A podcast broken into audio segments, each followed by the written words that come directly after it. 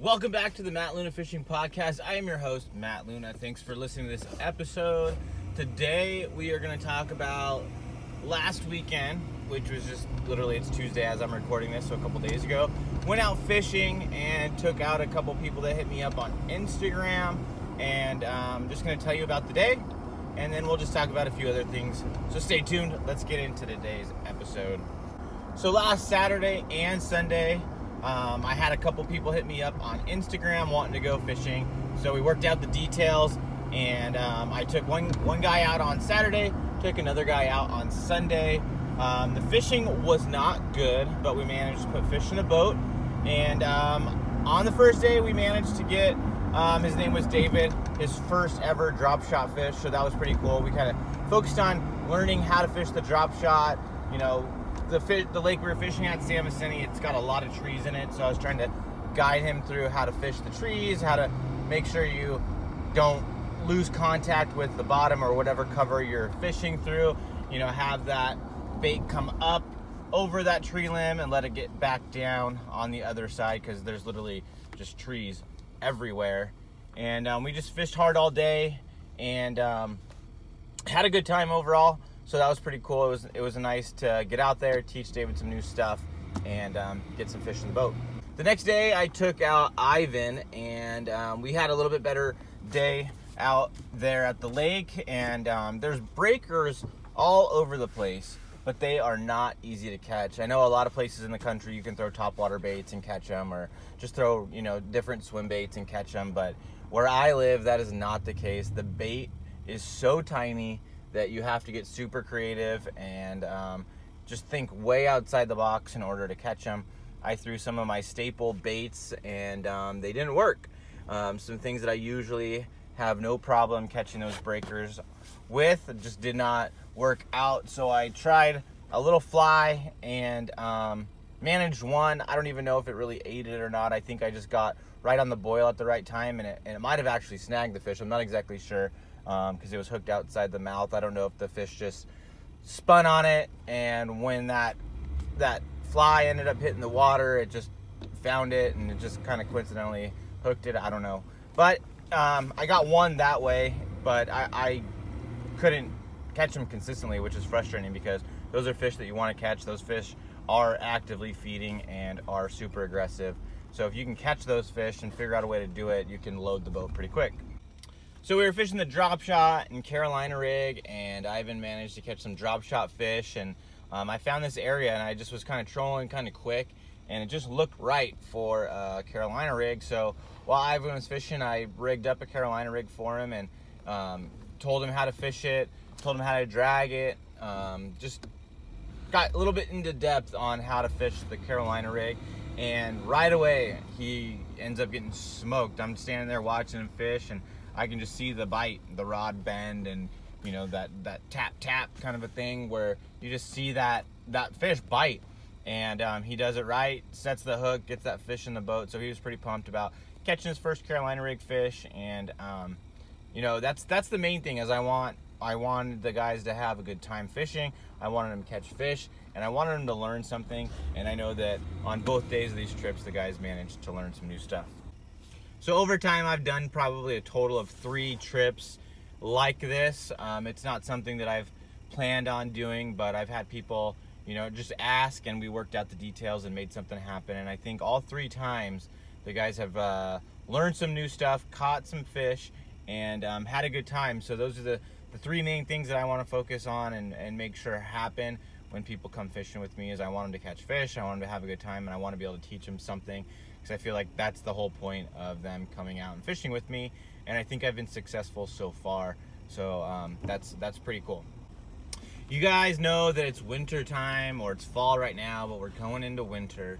And for those areas that don't freeze over, if I've got listeners that live up in the northeast and the northern part of the country where where it freezes, um, you guys are going to be iced out here soon. But for everyone else that can fish year round, whether it's really really cold outside or or it's manageable all all year long, you know that the Alabama rig bite is um, in its prime in those winter cold water months where the fish are you know chasing those shad. There's some areas of the country where you know the shad are going to die off a little bit and that that a rig bite's probably gonna go away a little bit, but but you guys know that this is the time where the Alabama rig is gonna shine when those fish are really focusing on the on the shad and um, chasing those and chasing those bait balls around. And one thing that I'm gonna be doing here soon is I am gonna be making my own Alabama rig using some Do It Molds products. Um, I got some Do It Molds products in the mail the other day. I've got everything to make the Alabama rigs. I have the wire forms, I have the molds, I have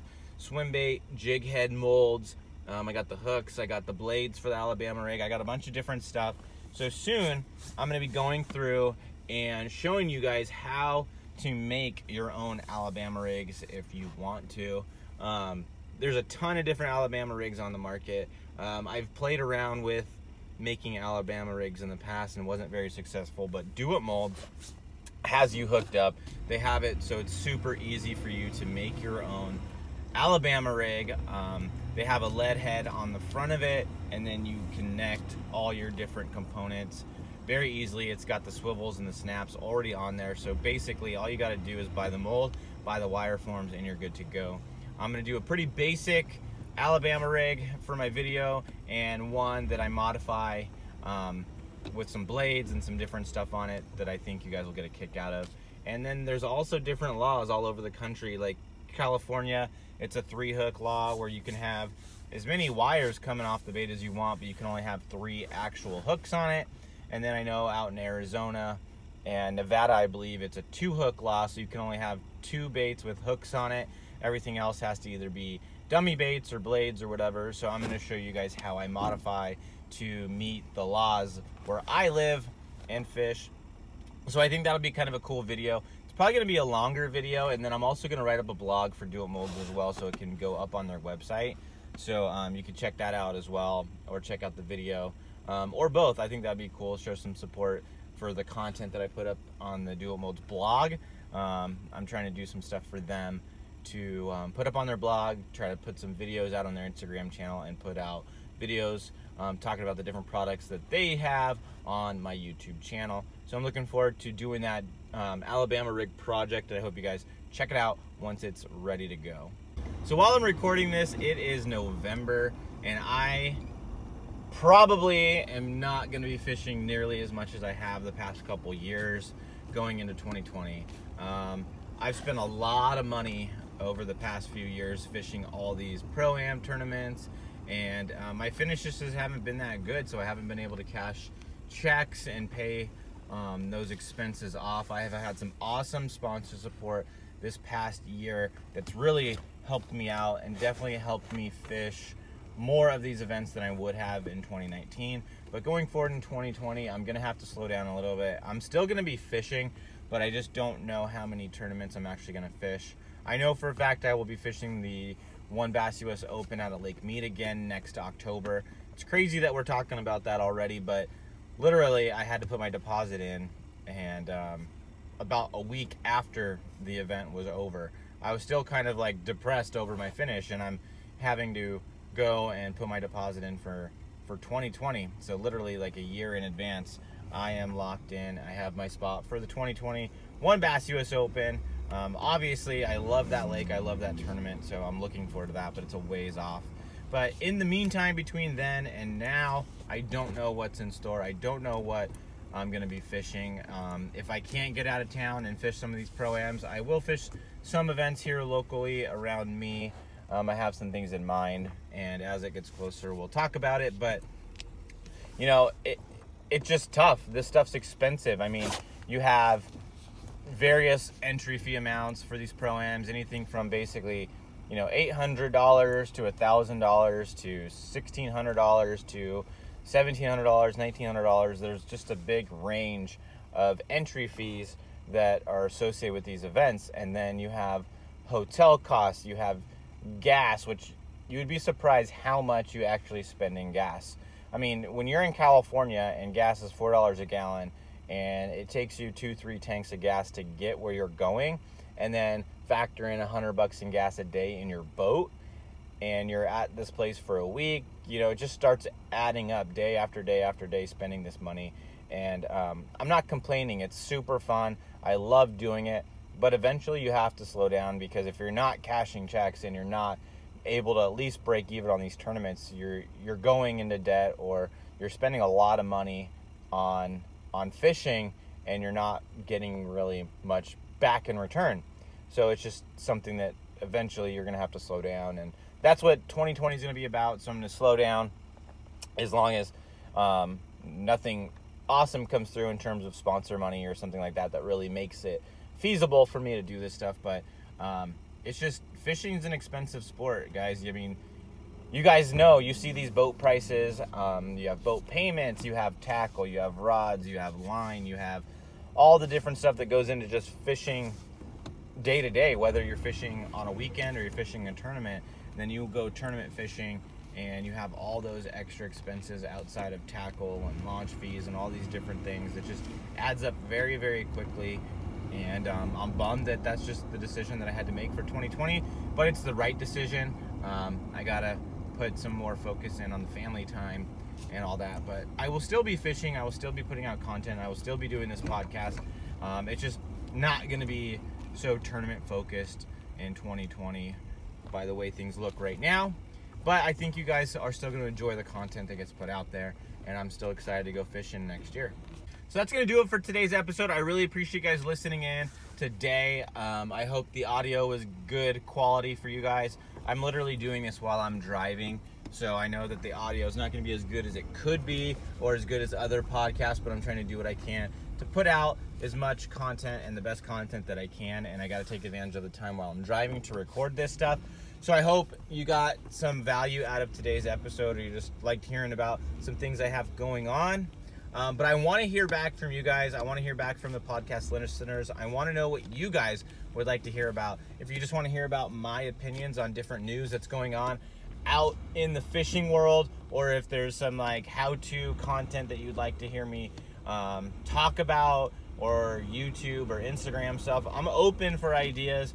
Um, I just want to put out stuff that you guys find valuable. So please contact me, whether that's on Instagram or Facebook or email me, whatever. Let me know what you guys want to hear, and I will do the best I can to um, get back to you and put out content over topics that you guys want to hear about. Um, it could be anything. I just want to know what you guys want to hear and what will keep you listening to my podcast. So, thanks again for listening to today's episode. I hope you enjoyed it and stay tuned for the next one. Thank you for listening to this episode of the podcast. I really appreciate it. I want to talk to you guys real quick before we go about how you can support my podcast. You guys know I want to fish professionally and make a living doing it. And I can't do that on my own. So if you guys want to support the podcast, that's an option that Anchor provides. So I want to let you guys know about it. If you're interested in doing that, go to anchor.fm slash matt luna fishing and click the support this podcast link. I'll also leave a link in the show notes if it's something that you're interested in. I kind of feel weird ask, uh, mentioning it, but I wanted to pass that information along to you guys. Also, if you want to get a free ebook that I have put out. All you got to do is sign up for my email list. There'll be a link in the show notes for that as well. And you can learn about what bass seed talks about shad, bluegill, and crawfish and the different times of year that you can target those forages where the bass should be. May not be a perfect every time you go fishing way to find the bass, but it can kind of give you that yearly timeline and help you be close to the right areas where those fish are. So, Thanks again for listening. I appreciate it.